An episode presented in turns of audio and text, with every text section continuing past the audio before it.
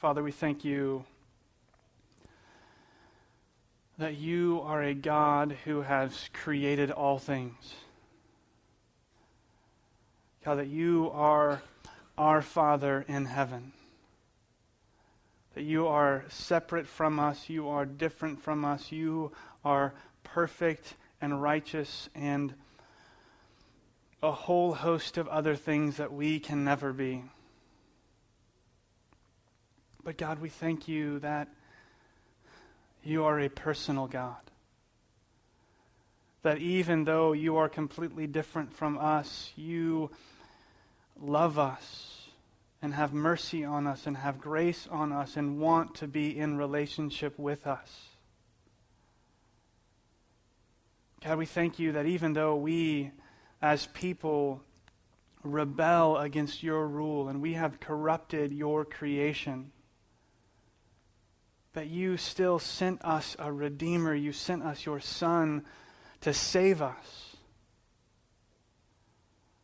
To save us from sin, to save us from death, to save us from who we are as people. God, we thank you that while he was here, while he was living a perfect life on his way to a death of sacrifice on our behalf, he spoke words and taught and preached and healed and ministered and, and took disciples who he taught. And that because of that, we have your word. We have the New Testament. We have the Gospel of Matthew, where we can read and, and study and learn about who Jesus is and what he has accomplished on our behalf. God, we thank you that your Spirit inspired Matthew to write these words that we're going to read today. And we thank you that the same Spirit helps us to understand them. So, Father, we ask that your Spirit would move in us and among us today. That the verses we read wouldn't simply remain words on a page, but they would change us. God, and through us, that they would change others. We thank you for Christ, and it's in his name we pray. Amen.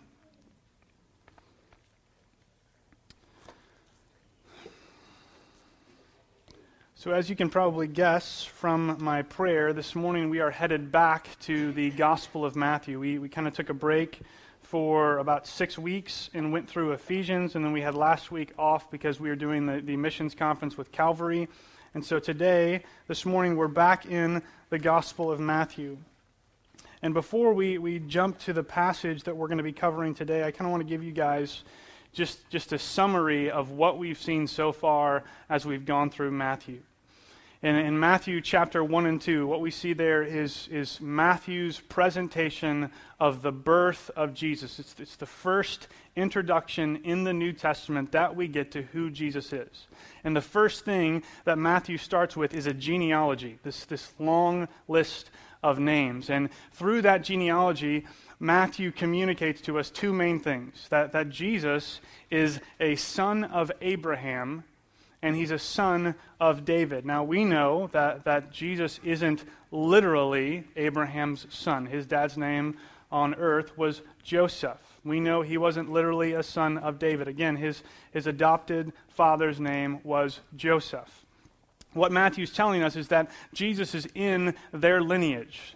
Abraham is one of Jesus' ancestors. David is one of Jesus' ancestors. And, and what those things tell us is that Jesus is a person who is qualified to inherit what they were promised in the Old Testament. Abraham was promised uh, by God that God would make him a blessing to all nations. That through him, through his descendants, through those who would, would come in his lineage, God would bless the whole world. David was promised that a king would come in his line in, in, in his family who would rule over God's kingdom forever. So, so, right there at the beginning, Matthew tells us that because of who Jesus is, because of who his ancestors are, he's going to be this person that the Old Testament had promised would come. Later in Matthew 2, we find out that Jesus is the King of the Jews. We find that out through, through Gentiles of all people.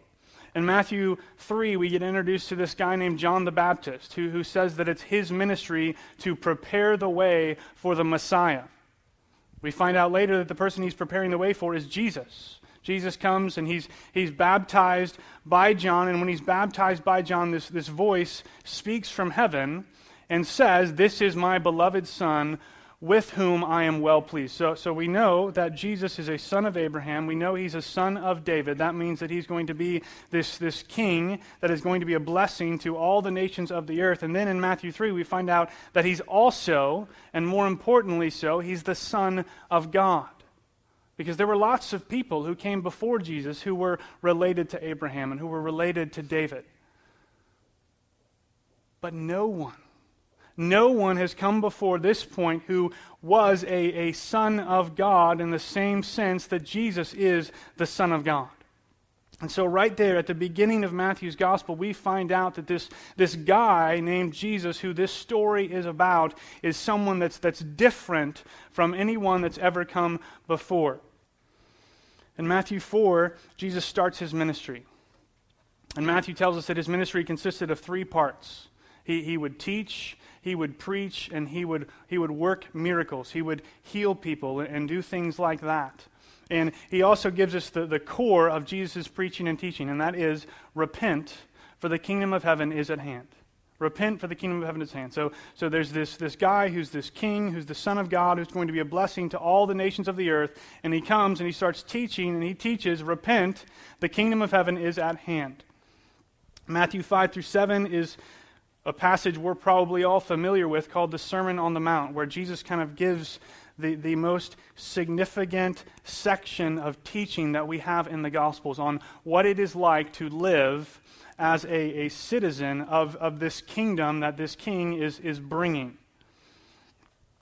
In Matthew 8 and 9, Jesus does all these miraculous things. And the reason why he, he does that and the reason why they're, they're, they're, framed the way they are is because at the end of the Sermon on the Mount, so Jesus has just said all these amazing things about, about who he is and about who we as his followers should be. And Matthew makes note of the fact that the crowds reacted a very specific way. The crowds, Matthew tells us, were astonished at Jesus' teaching. They were astonished at his teaching for a very specific reason that, that he taught them as one who had authority and not like their scribes. So the Sermon on the Mount ends with this, this question of authority, as if who, who, who is this guy? He's saying all of these things. Why, why does he claim to have this authority, and, and does he really have it? And then what we see in Matthew 8 and 9 is that Jesus demonstrates his authority by doing all these different things. He cleanses a leper, he gives uh, sight back to the blind, he makes the, the paralyzed unparalyzed, he casts out demons, he ministers to people that no one else will minister to, and then at the end, he even raises the dead. He demonstrates that he has authority over sickness, over disease, over uh, demons, and even over death itself. He's showing that not only can he say all of these things, can he teach with authority, but he can also demonstrate that he has that authority by, by doing these miraculous works that God has empowered him to do. In Matthew 10, Jesus calls the 12 disciples, the 12 apostles, and he sends them out on mission. And as he does that, he, he tells them what their message will be, and he tells them what their mission will be. Their message is the same message that Jesus gave all the way back at the beginning of Matthew 4 Repent, for the kingdom of heaven is at hand. So he sends out his disciples to go out and say what he said. He also gives them their mission. They're to go out and they're to, to heal the sick, raise the dead, cleanse lepers, and cast out demons. That sounds a whole lot like what Jesus did. So his message is their message. His mission is their mission. And they're to go out and do these things that they've seen this guy who is different from any other guy that's come before, who's, who's this king, who's bringing this kingdom, who's going to bless all the nations through his ministry. Matthew, 13, Matthew 11 and 12, this, the conflict that Jesus has with the Jews. Some people reacted like the disciples. They, they followed Jesus. They wanted to be like Jesus. They wanted to, to teach like he taught and, and to minister like he ministered. But other people didn't react that way. The Pharisees rejected Jesus. They opposed Jesus. And through Matthew 11 and 12, that, that conflict gets greater and greater and greater. And we're going to see that trend increase as we go through Matthew until the end where they kill him. In Matthew 13, mainly because of how the Pharisees responded to his teaching, Jesus starts to, to teach the crowds in parables, in these, these stories, in these almost riddles, where he is, he is revealing to them the realities of the kingdom of heaven in ways that everyone won't understand. He doesn't want everyone to know what he's revealing. He's only showing it to specific people. He's only revealing the, the full story, as much as they can understand the full story at this point, to the disciples. And he teaches them that the kingdom of heaven is, is different than what they were expecting. Because of, of how the kingdom has come in Jesus, that the, the people of God are going to coexist in the world alongside the enemies of God. The kingdom of God uh, comes in a way that they weren't expecting, in that it, starts out really small, like a mustard seed or a little bit of yeast. And then through that, it, it grows into this great big thing that affects everything. And he shows them that the kingdom of heaven splits the world into two groups. You're either someone who is in the kingdom or you're someone who's not in the kingdom. There's no middle ground, there's no third way, there aren't any other options. You are either in the kingdom following Jesus or you're outside the kingdom not following Jesus. And then comes Matthew 14, which is the chapter we're going to finish up today. What we see there is that Jesus is, is at the beginning of the chapter, he's, he's seeking solitude, he's seeking privacy. He's just found out that, that Herod, who is the, the king in the region that he's doing most of his work, is going to oppose him. So he's had these, these Jews, these religious leaders oppose him, and now he's going to find out that the government is starting to oppose him. And Jesus reacts by, by seeking solitude, by seeking privacy, by, by withdrawing from the crowds, so that he can have time in prayer. But that doesn't work out because he gets in a boat and he goes over to the other side of the, the lake, and then by the time he gets there, the people have already rushed around to be there with him. And Jesus ministers to them anyway. This is where he feeds the 5,000. And then, right after feeding the 5,000, Jesus walks on water. He gets in the boat with his disciples. They recognize and say, Truly, you are the Son of God. And then we pick up today. And if, if I were to, to sum up everything that we've seen so far up to this point in the Gospel of Matthew, it would be this Jesus is the promised King who has brought his salvation and his kingdom to earth. Jesus' teaching, preaching, and miraculous works bear witness to the fact that the kingdom is indeed at hand, and everyone needs to repent and believe in Jesus. So, Jesus, this king that, that everyone's been waiting for, he's the Son of God who's going to be the blessing to all the peoples of the earth. He's, he's brought the promised salvation that the Jews, that really the whole world was waiting for. And because he's done that, and because he's, he's doing things like we're going to see him do in our passage today that bear witness to the fact that he is indeed speaking the truth, he is indeed who he says he is the people's responsibility in our passage. Our responsibility is to repent and believe. And so, right here at the beginning, before we even get into the passage, we need to recognize that, that this isn't just a story. It's not just something to, to summarize and, and think about and, and marvel at the amazing things that Jesus does in the pages of Scripture, we need to recognize that these things are true. And just as much as, as all the people who Jesus spoke to, who, who saw him, who, who touched the fringe of his garment, who followed him, who opposed him or rejected him, just like for all those people, the kingdom of heaven divided the world into two groups, it does the same exact thing for us. And so if you're here today, you are in one of those two groups. You were either someone who is in the kingdom or someone who is outside of the kingdom. And what we see in the Gospels is that that's, that's not a place that, that we ever want to be. Thankfully, what we find out as we progress in Matthew, as we see how it ends and what Jesus does at the end of the Gospels and what the rest of the New Testament unpacks, we find out that this Jesus, who is this promised king, he's not like any of the other kings. And that's really good for us. Most kings, when their subjects disobey or rebel against them, the kings punish their subjects. They smash the rebellion. They kill people. They throw people in jail. They, they judge them for what they've done. But Jesus became like us. He became as one of the people so that he can save us from our sins. He came to, to pay the penalty for us and for our rebellion against him as king. Because of that, we need to respond to what he said. We need to repent and believe because the kingdom is indeed at hand, and we will all have to reckon with that.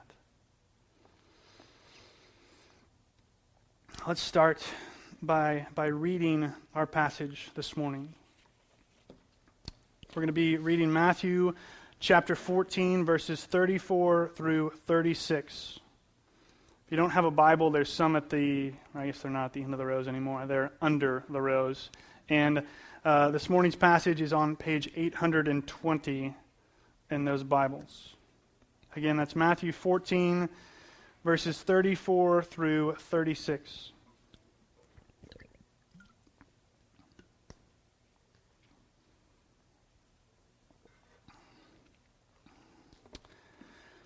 And when they had crossed over, they came to land at Gennesaret. And when the men of that place recognized him, they sent around to all that region and brought to him all who were sick, and implored him that they might touch the fringe of his garment. And as many as touched it were made well.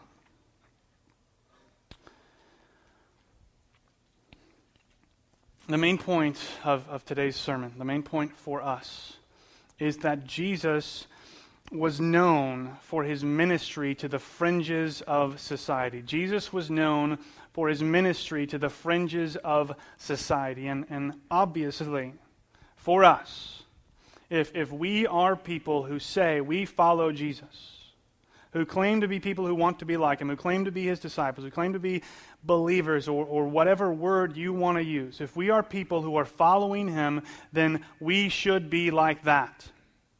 People should know us for our ministry to the fringes of society, just like they knew him for his ministry to those people. And we're going to unpack this as we move through the passage. So, right off the bat, verse 34, it says, When they had crossed over, so, just as I explained in Matthew 14, Jesus had, had, gone over to one side of the lake seeking privacy, and now he, he's come back. He walked on water. He uh, has arrived at the other side of the lake, back where, where the people were. And he's arrived at this place called Gennesaret, or however you pronounce it. And it's a, a, city on the northwestern shore of the Sea of Galilee that's, that's kind of in the, in the same area, but not necessarily as, as Capernaum. It's, it's on that side of the lake. And it tells us in verse 34 that the men of that place recognized him. So Jesus and his disciples, they get out of the boat, they're, they're, they're coming to shore, and these people see who they are and they know who they are. And what's interesting about that is that up to this point in the Gospels, Jesus hasn't been here.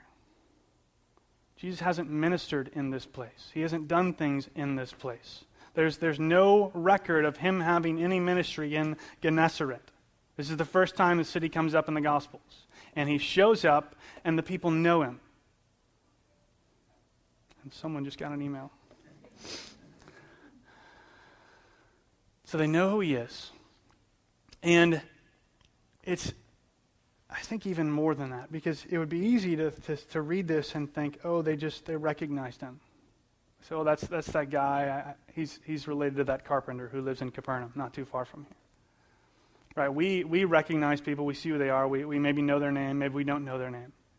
But what we see is how they respond. It means they didn't just know who he was. They didn't just know his name was Jesus. They didn't just have some sort of familiarity with him. They knew who he was and what he did. He was known for a very specific thing, and we see that in how they respond. It says, when they recognized him, they sent around to all that region and brought to him all who were sick. So he shows up, they recognize him, and then they do something. They say, Go out and get all the sick people and bring them here. They did that because they knew Jesus had a reputation for doing things like he's about to do.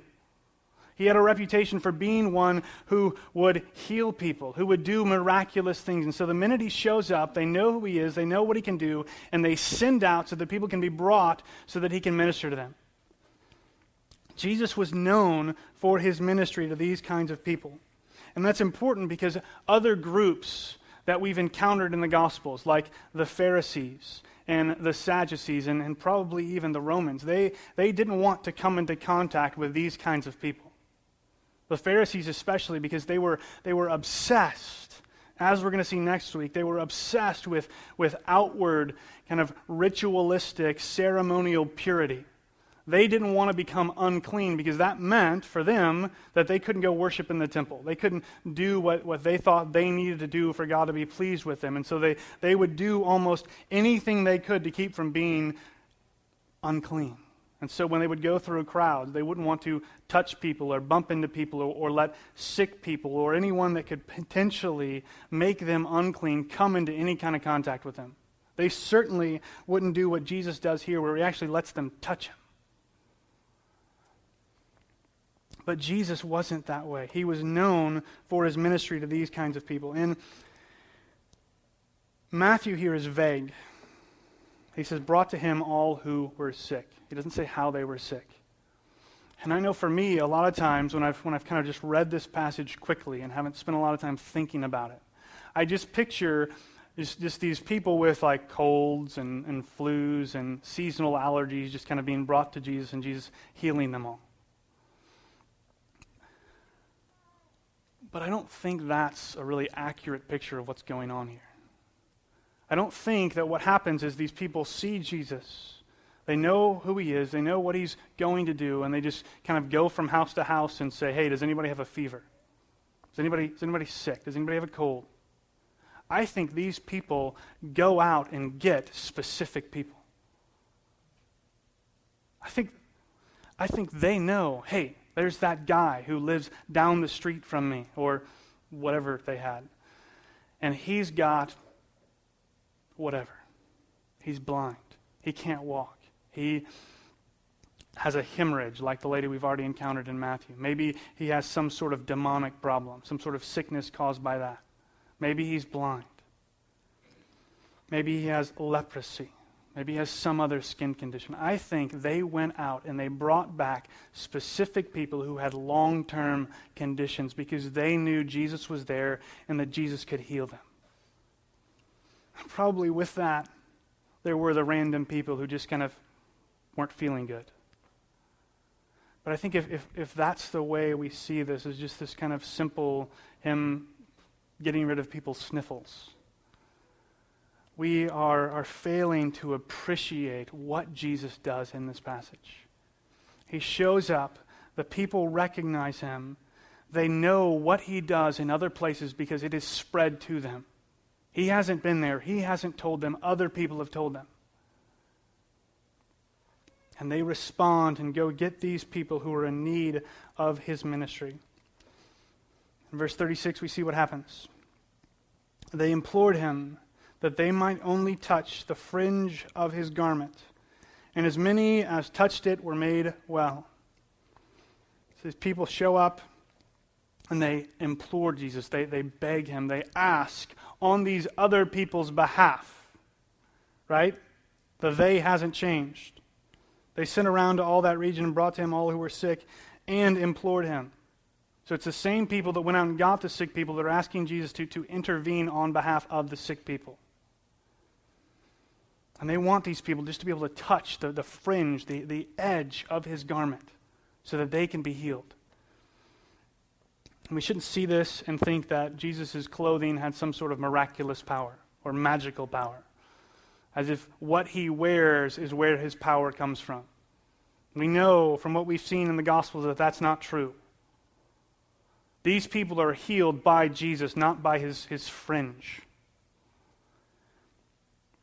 He's the one who does the work on their behalf. And I don't even think it's a matter of faith. In this day and age, a lot of times people wrongly will say that if, if you're sick and you're a Christian, well, it's because you don't have enough faith. If, if you just believe that God would heal you, you, you won't ever get sick. Because we know that Jesus can heal us. And we do know that because that's what Scripture says. But, but if, if I think in myself that if I can just muster up enough faith and then Jesus will, will take away the cold that I have or, or whatever I have, then what I am doing is I'm placing faith in me. I'm placing faith in, in my faith and my ability to have enough of it. And that's not what these people do.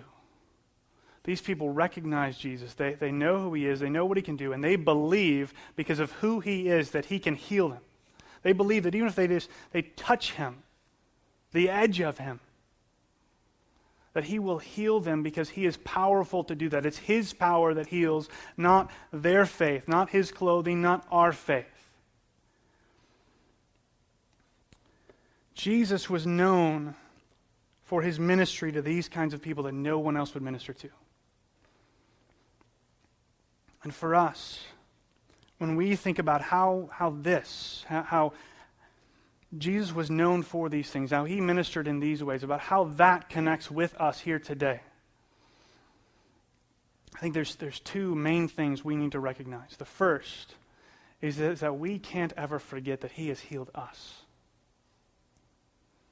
I'm not saying he's healed us from a specific disease. Maybe he has. But He has definitely healed us from our biggest ailment we've ever had, and that is our problem with sin. Jesus has, has, done away with it once and for all. He was the, the once for all sacrifice for sins. That's what the book of Hebrews tells us. Because Jesus has come, because he is our Redeemer, because he is the one, as Matthew tells us, who will save his people from their sins, Jesus has healed us in that way. He has made us whole. We know that, that all sickness whether it's a cold or paralysis, all sickness is a result of the fall. It's a result of the fact that we as people rebelled against God. And I know that, that we weren't there. I didn't eat the apple, you didn't eat the apple. But I think we all know ourselves well enough to know that given the chance to disobey God, we will if He doesn't intervene on our behalf. Because of the fall, corruption, death, sickness entered the human race, and Jesus is healing that. This is why, if we were to skip ahead to the end of the book of Revelation, it, it tells us that in the new creation, in the new heavens and the new earth, there is not going to be sickness. We're not going to get colds. People aren't going to be paralyzed. We, we aren't going to have to deal with any of that. Jesus does minister to the fringes of society, but he also ministers to the rest of it. And all of us are here today because he has healed us. The second thing that we need to consider, both as, as individuals and as a church, is how does how Jesus ministers to these people connect to how we should minister. He was known for this. He showed up in a place and the people acted on what they knew about him. if BC gets together and we all put on our BC shirts and we go to a specific part of Hannibal, are people going to know what we're there to do? Are they going to know what, what type of ministry we do? That we care about people less fortunate than us? That we care about the widows and orphans? Are they going to know that about us? Or are they going to think that we have a softball game? Or something else? Am I known for that on my street? Are you known for that where you live? If someone has some sort of problem that they don't know who can help them with, are, are we people that come to mind? Because these people are in this situation and they see Jesus and they know that He can be the one that will help them. He's not just able to, He's willing to, He's eager to. And it says that, that they implored Him. But from what we know about Jesus, that there probably wasn't much of that. They requested and He did it. And to be honest, I don't know the answer. I, I don't know how we get from where we are right now to being like that. To where if, if someone in our city has financial trouble or emotional trouble or, or medical trouble, they think, talk to those people at Believers Church because they can and they will help you. Not because we have any kind of power or ability on our own, but because we follow Jesus, who did the same thing. But that's what we should desire. I should want, not because of who I am, the people on my street to come seek me out when they need something because they know that Jesus has changed me in such a way that I'll help them. You should want that in your neighborhood. You should want that with your friends. We should want that as a church. And so, my question, and this is a real question, this isn't rhetorical. What do we do? We've done this before at BC a couple times where application isn't something that I just tell you to do. I don't just give you a list and you go out and you say, all right, I've, I've done everything that Dan says. I'm, I'm good. Especially on a thing like this. And so I want us to talk together this morning, since, since this was a, a shorter sermon anyway. At least I think so. What are ways we as individuals and, and we as a church can become better at ministering to the fringes of society in, in Hannibal or in the world at large.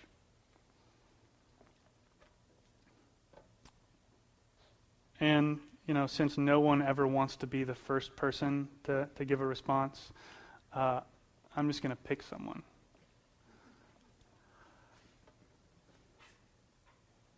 See, Devin's leaving. I would pick him.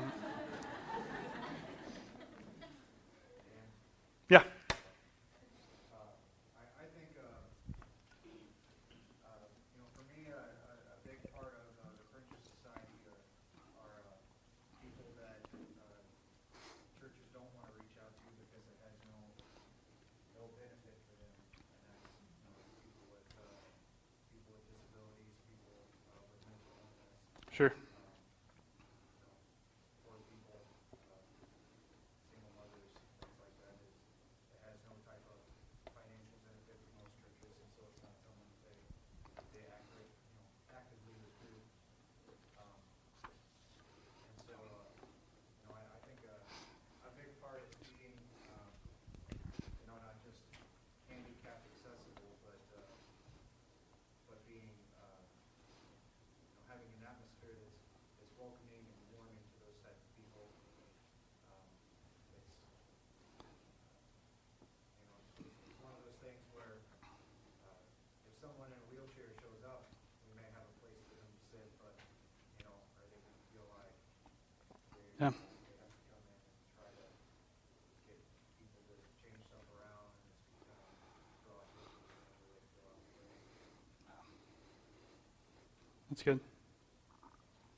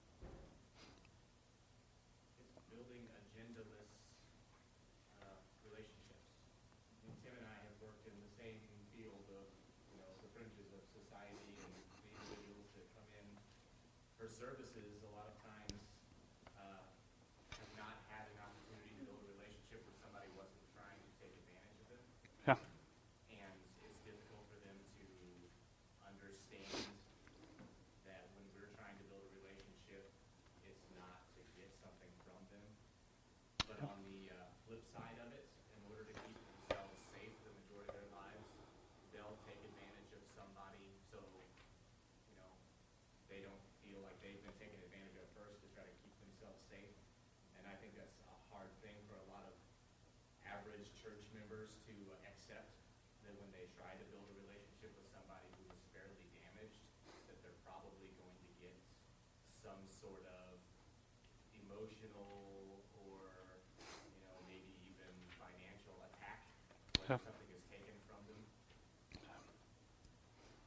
Yeah, Yeah, I mean, Jesus' clothes, when they touched him, probably got dirty. Yeah, uh, what you, you said made me think of, because even agendaless, like a lot of times as Christians and as churches, like the, the agenda can be evangelism. And I'm obviously not saying we shouldn't share the gospel, we should share the gospel. But if we share the gospel with someone who we're ministering to and they don't believe it, a lot of Christians will cut and run when that happens. And that's the worst witness to the gospel we can give. Uh, Matt Chandler has this quote where he says, he's talking about their involvement in a, in a similar ministry, and he says, We don't do these things because we want them to become Christians. We do these things because we are Christians. I think that that's what we see in this passage. Yeah.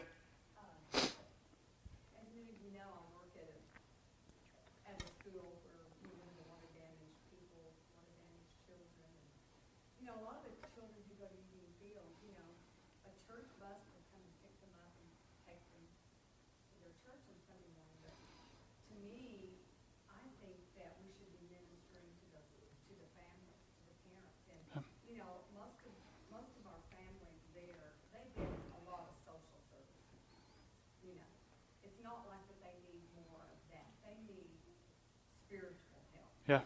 because their lives are in such turmoil and, you know, there's drug involved and, you know, all kinds of things like that. So I always thought, well, maybe we should be picking up families and bringing them to church instead of just the children. I mean, that's just a, Yeah. thought, you know, because I, I, I think that if we can reach the parents, you know, the children, Yeah. follow, Yeah. I don't know how to do that, but, um, you know, we have a, a big, huge opportunity in this community to reach out to people who need spiritual help because they're getting, like I said, all the so- social services, you know, food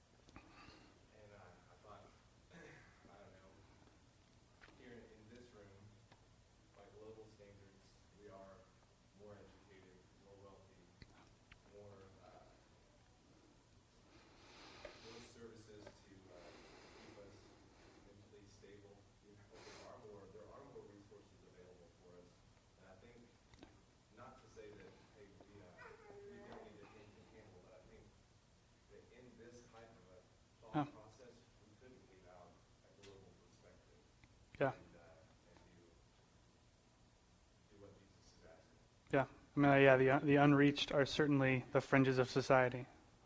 Yeah, that, yeah. I think that the more we do stuff here, like, it, it's impossible to stop there.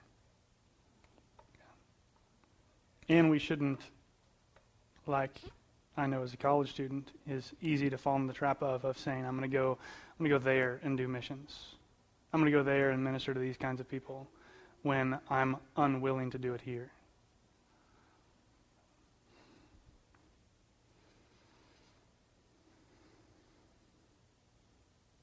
A big part of it is building relationships with people that you normally wouldn't.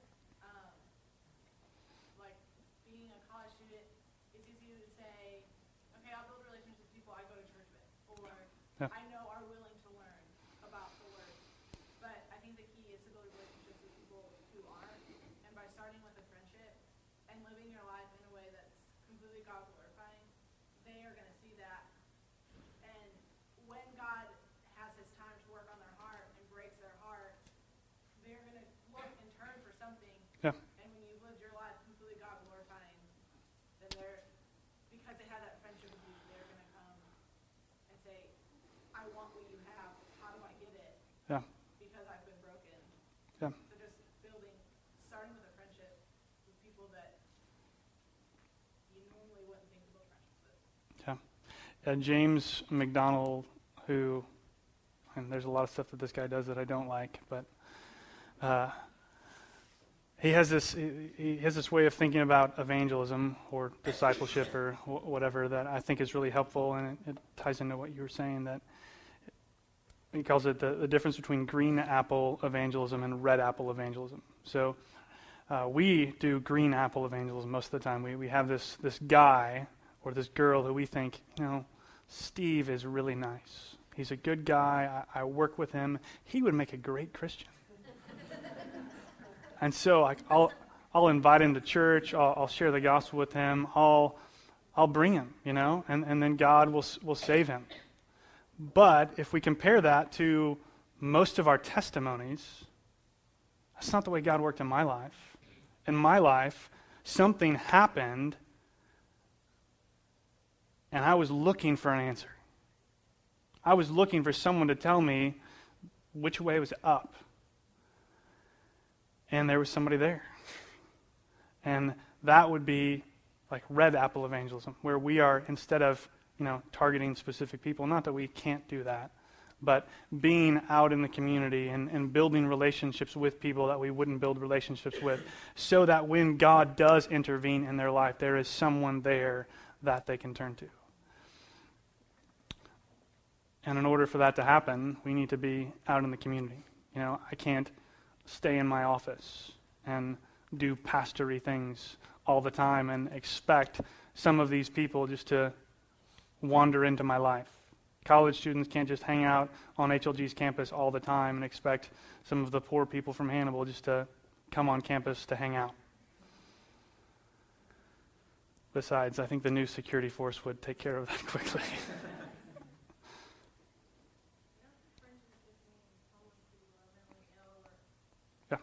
or people, I think it can be people who feel alone and left out that are in that spirit of God, Yeah. family members or friends or roommates or kids or whatever. Yeah, I think that yeah, it's it's people on the outside, unwanted, unloved, unclean in biblical terms.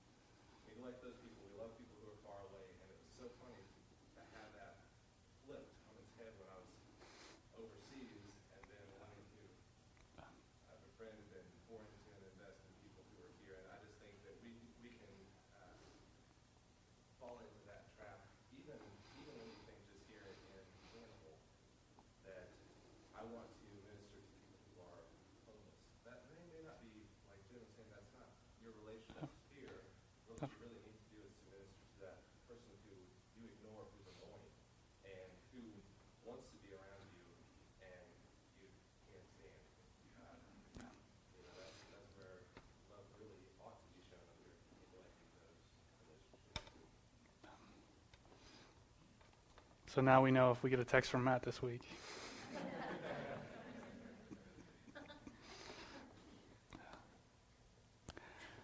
yeah, I, I completely agree. Um, something that I think about sometimes, or I should think about more, is um, the scripture where God talks about, you know, um, you know, you clothed me when I needed clothes, you fed me, and all this stuff. And people say, when were you ever um, without clothes? When were you ever? And he said, you know, when you, what is it? When you, when you do it the least of these, you bring it to me. So, Yeah. um, a good thing to remember too is when there's that person who's super annoying, or when there's that person who is really rude to you, or if there's that person that you just cannot stand, is to think like, what if this really was Jesus? What if Jesus was sitting right here and he was this annoying person? And just imagine that in your head, like, okay, then that completely changes your mindset. Like, this person is Jesus right now. If I love them, I'm loving, I'm loving Jesus. And so, um, just imagining that whenever you're around those kind of people is just a good way to just see it from a different point of view. Like, Um. literally imagine that as Jesus. Okay, well, if that was Jesus, you would love them, you would talk to them, you would invest in it. Sorry. um, but just that, that uh, visual, I'm a very visual person, so having that visual picture in my head of this person is Jesus, I need to love them as if this was Jesus Huh. is really helpful. And even the like love your neighbor as yourself. and like, what what would I want somebody to do for me if I was in that situation? So you have to talk about his words for holiness, need, and in prayer, and how they focus a lot on that, from, from that. Just, you know, a two minutes synopsis there. And how that connects to this?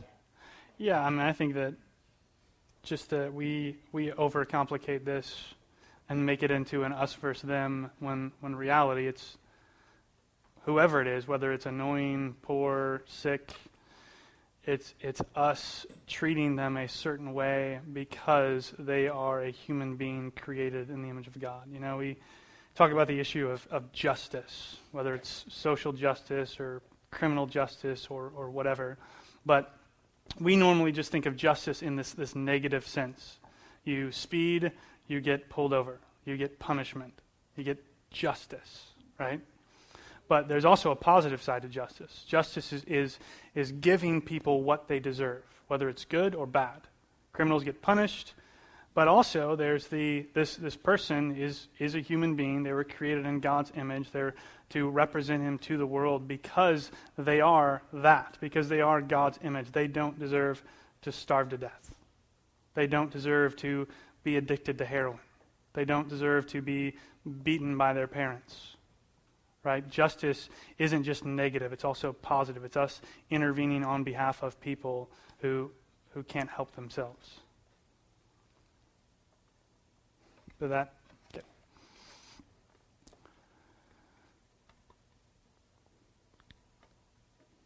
I mean, I would I would love to talk more about this with anyone if if you're somebody who has a thought but doesn't want to talk in front of everyone. I, I get that. Um, but I would encourage all of you, uh, both as individuals and about us as a church, how can we do these things more effectively? Be, be praying about that. Be asking God to, to give you a, a vision for how we can do this. And if you think of anything, and I, I would love it if you would send me an email, send me a text. We can get together and have lunch as long as you're a guy. Uh, if you're a girl, you can come over to our house and hang out with me and my wife. But I would I would love to to talk more about this because I, as I said, I think it's something that that we're not doing well. We we aren't known for this like Jesus was, and I think that we should be. So let's let's pray and then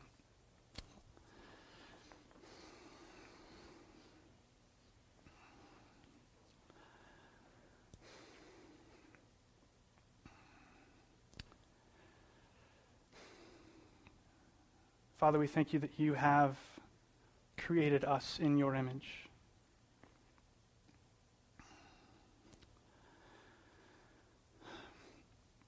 And that you sent Jesus to restore that image in us after we had corrupted it with sin.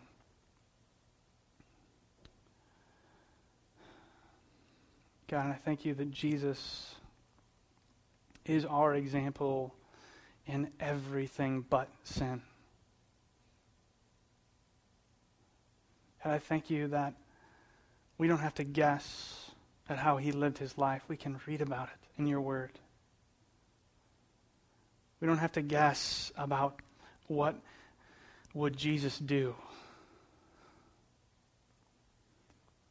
We just have to follow him in discipleship as we strive not out of an effort to earn your favor, but as a response to the grace you've shown us, as we strive to, to live our lives more like He would. God, help us to make His name known in our community. God, we want Jesus to be known here for ministering to the fringes of society. And lead us in that both as individuals in our personal lives and also as a church.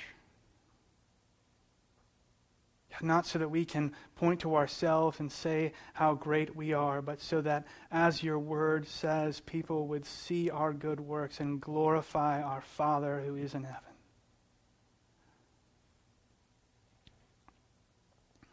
We thank you for Jesus' death on our behalf. It's in his name we pray.